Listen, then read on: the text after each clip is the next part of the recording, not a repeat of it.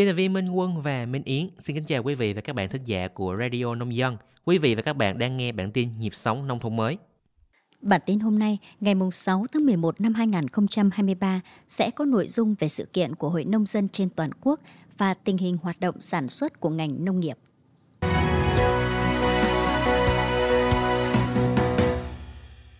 Mở đầu bản tin là một số hoạt động của Hội Nông dân trên toàn quốc. Hướng tới Đại hội đại biểu toàn quốc Hội Nông dân Việt Nam lần thứ 8, nhiệm kỳ 2023-2028, Thường trực Trung ương Hội Nông dân Việt Nam vừa có công văn đề nghị Hội Nông dân các tỉnh, thành phố tích cực hưởng ứng tham gia triển lãm hình ảnh và trưng bày nông sản. Theo đó, Hội Nông dân các tỉnh, thành phố sẽ được đăng ký gian hàng trưng bày các sản vật tiêu biểu của địa phương mình như sản phẩm ô cốp, sản phẩm hữu cơ, sản phẩm đặc hữu, đảm bảo an toàn vệ sinh thực phẩm, đạt tiêu chuẩn trong nước và quốc tế. Bên cạnh đó, khu vực triển lãm ảnh sẽ được thiết kế theo các chủ đề, định hướng như lãnh đạo đảng và nhà nước với hoạt động của Hội Nông dân, lãnh đạo Trung ương Hội Nông dân thăm và làm việc với Hội Nông dân, hội viên nông dân các tỉnh, thành phố, hoạt động tuyên truyền, giáo dục chính trị, tư tưởng, tư vấn, phổ biến, giáo dục pháp luật, trợ giúp pháp lý cho nông dân. Hội nông dân tham gia các chương trình mục tiêu quốc gia xây dựng nông thôn mới, đô thị văn minh và bảo vệ môi trường cùng một số nội dung khác. Theo kế hoạch, triển lãm sẽ được tổ chức bên lề Đại hội đại biểu toàn quốc Hội nông dân Việt Nam lần thứ 8, nhiệm kỳ 2023-2028, từ ngày 15 đến ngày 17 tháng 12 năm 2023 tại Trung tâm Hội nghị Quốc gia thủ đô Hà Nội. Mới đây, Bộ Tài chính phối hợp với Quỹ hỗ trợ nông dân Trung ương Hội nông dân Việt Nam tổ chức hội nghị tuyên truyền triển khai thực hiện nghị quyết số 37/2023 của Chính phủ về thành lập, tổ chức và hoạt động của Quỹ hỗ trợ nông dân.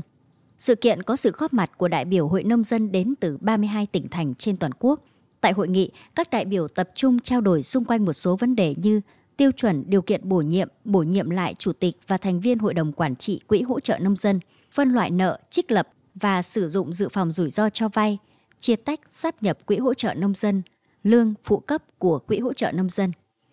Kết luận hội nghị, ông Nguyễn Việt Hưng, Phó vụ trưởng Vụ Tài chính Ngân hàng Bộ Tài chính ghi nhận những ý kiến phát biểu, câu hỏi, trao đổi của đại diện các hội nông dân về những nội dung liên quan đến nghị định và tình hình hoạt động của Quỹ hỗ trợ nông dân các cấp. Từ đó, giúp Bộ Tài chính và các cơ quan quản lý nhà nước tiếp tục nghiên cứu hoàn thiện các thông tư hướng dẫn nghị định trong thời gian tới. Chuyển sang một số thông tin nổi bật về nông nghiệp. Vừa qua, trong cuộc họp chính phủ thường kỳ tháng 10 do Thủ tướng Phạm Minh Chính chủ trì, ngành nông nghiệp được đánh giá phát triển ổn định là chỗ đỡ vững chắc cho nền kinh tế. Cụ thể, từ đầu năm đến nay, sản xuất lúa gạo được mùa, được giá, số lượng gia súc, gia cầm chủ yếu tăng, sản lượng thủy sản tăng 2,2%, tổng kim ngạch xuất nhập khẩu nông sản 10 tháng đạt 43,08 tỷ đô la Mỹ. Trong đó, rau quả đạt trên 4,9 tỷ đô la Mỹ, tăng 78,9%, giá gạo xuất khẩu của Việt Nam cao kỷ lục. Về nhiệm vụ trong thời gian tới, Thủ tướng yêu cầu thúc đẩy mạnh sản xuất nông nghiệp, nhất là lương thực, thực phẩm, các mặt hàng thiết yếu, tận dụng tốt cơ hội xuất khẩu nông sản, đồng thời bảo đảm an ninh lương thực quốc gia, thực hiện quyết liệt, đồng bộ, hiệu quả các giải pháp chống khai thác IUU để gỡ thẻ vàng của EU. Một doanh nghiệp nông nghiệp Việt Nam vừa được cấp hạn mức tín dụng 90 triệu đô la Mỹ. Cụ thể, nằm trong chương trình làm việc của Thủ tướng Việt Nam tại Hà Lan, Ngân hàng Phát triển Doanh nghiệp Hà Lan đã đồng thuận cấp hạn mức tín dụng 90 triệu đô la Mỹ, tức là hơn 2.100 tỷ đồng cho tập đoàn Lộc Trời nhằm giúp Việt Nam sản xuất lúa gạo bền vững. Khoản tín dụng này được cam kết sử dụng cho hai mục đích ngắn hạn và dài hạn. Trong đó, tín dụng ngắn hạn dành cho các hạng mục tài trợ vốn liên kết sản xuất lúa gạo bền vững. Tín dụng chung và dài hạn dành cho cơ sở hạ tầng nông nghiệp gồm máy móc, kho chứa tại 10 nhà máy gạo và các thành viên trong hệ thống sinh thái nông nghiệp lộc trời để nâng cao năng lực sản xuất và cung ứng gạo. Nam Định đề cử vườn quốc gia Xuân Thủy trở thành vườn di sản ASEAN. Mới đây, Ủy ban Nhân dân tỉnh Nam Định vừa chỉ đạo Ban Quản lý Vườn Quốc gia Xuân Thủy và Sở Nông nghiệp và Phát triển Nông thôn tỉnh Nam Định phối hợp với các đơn vị liên quan xây dựng hồ sơ bảo đảm đúng quy trình thủ tục hướng dẫn của Bộ Tài nguyên và Môi trường. Chương trình Vườn Di sản ASEAN là một sáng kiến của Bộ trưởng Môi trường các nước ASEAN. Đây là danh hiệu về bảo tồn của khu vực, được triển khai với mục đích bảo tồn toàn diện các hệ sinh thái quan trọng, mang tính độc đáo đặc biệt của khu vực ASEAN, có tầm quan trọng trong khu vực và quốc tế. Trước khi có kế hoạch trở thành vườn di sản ASEAN, vườn quốc gia Xuân Thủy đã được UNESCO công nhận là một phần của khu dự trữ sinh quyển châu thổ sông Hồng và chính thức công nhận gia nhập Công ước Ramsar về bảo tồn các vùng đất ngập nước có tầm quan trọng quốc tế. Sắp tới đây, từ ngày 24 đến 26 tháng 11, lễ hội cam và các sản phẩm nông nghiệp tỉnh Hà Tĩnh sẽ được tổ chức tại quảng trường Trần Phú, thành phố Hà Tĩnh. Đây là hoạt động thường niên do Ủy ban Nhân dân tỉnh Hà Tĩnh chủ trì nhằm quảng bá tôn vinh thương hiệu cam Hà Tĩnh và các sản phẩm nông nghiệp, đặc sản của tỉnh đến với người tiêu dùng trong và ngoài nước. Trong lần thứ 6 tổ chức, sự kiện dự kiến sẽ có khoảng 100 gian hàng trưng bày dành cho các doanh nghiệp, hợp tác xã sản xuất cùng các hoạt động bổ trợ về văn hóa, văn nghệ và ẩm thực. Ngoài cam và các loại trái cây, nhiều sản phẩm nông nghiệp từ các địa phương trong tỉnh cũng sẽ được giới thiệu như sản phẩm ô cốp, sản phẩm công nghiệp nông thôn, vật tư nông nghiệp, cây giống. Sau đây là tin cảnh báo mưa lũ trên toàn quốc. Vừa qua, Phó Thủ tướng Trần Lưu Quang vừa ký ban hành công điện số 1034 của Thủ tướng Chính phủ yêu cầu các bộ ngành, địa phương chủ động ứng phó mưa lũ, bảo đảm an toàn cho người dân tại khu vực miền Trung và Tây Nguyên. Công điện nêu, từ đêm ngày 28 tháng 10 năm 2023 đến nay, tại miền Trung và Tây Nguyên đã xảy ra mưa lớn kéo dài, nhất là tại Hà Tĩnh, tổng lượng mưa một số nơi trên 500 mm.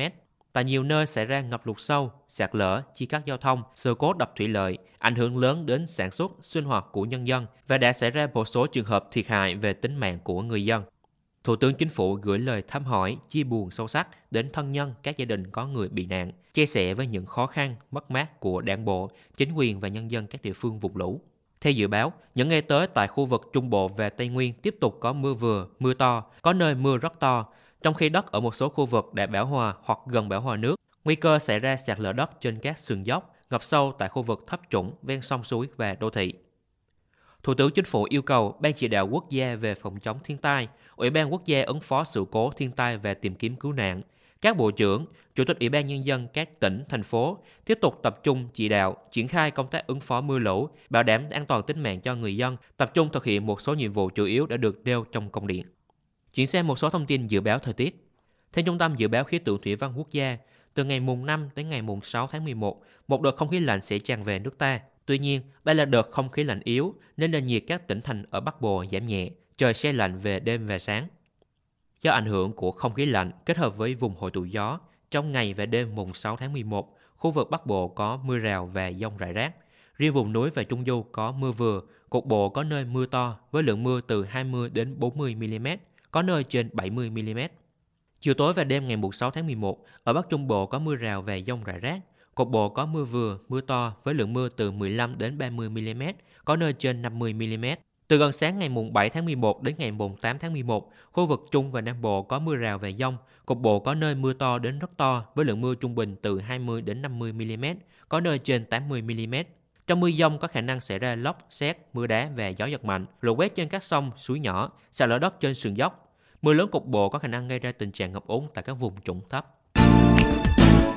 Thông tin vừa rồi đã khép lại bản tin ngày hôm nay. Cảm ơn quý vị và các bạn đã chú ý lắng nghe. Xin chào tạm biệt và hẹn gặp lại.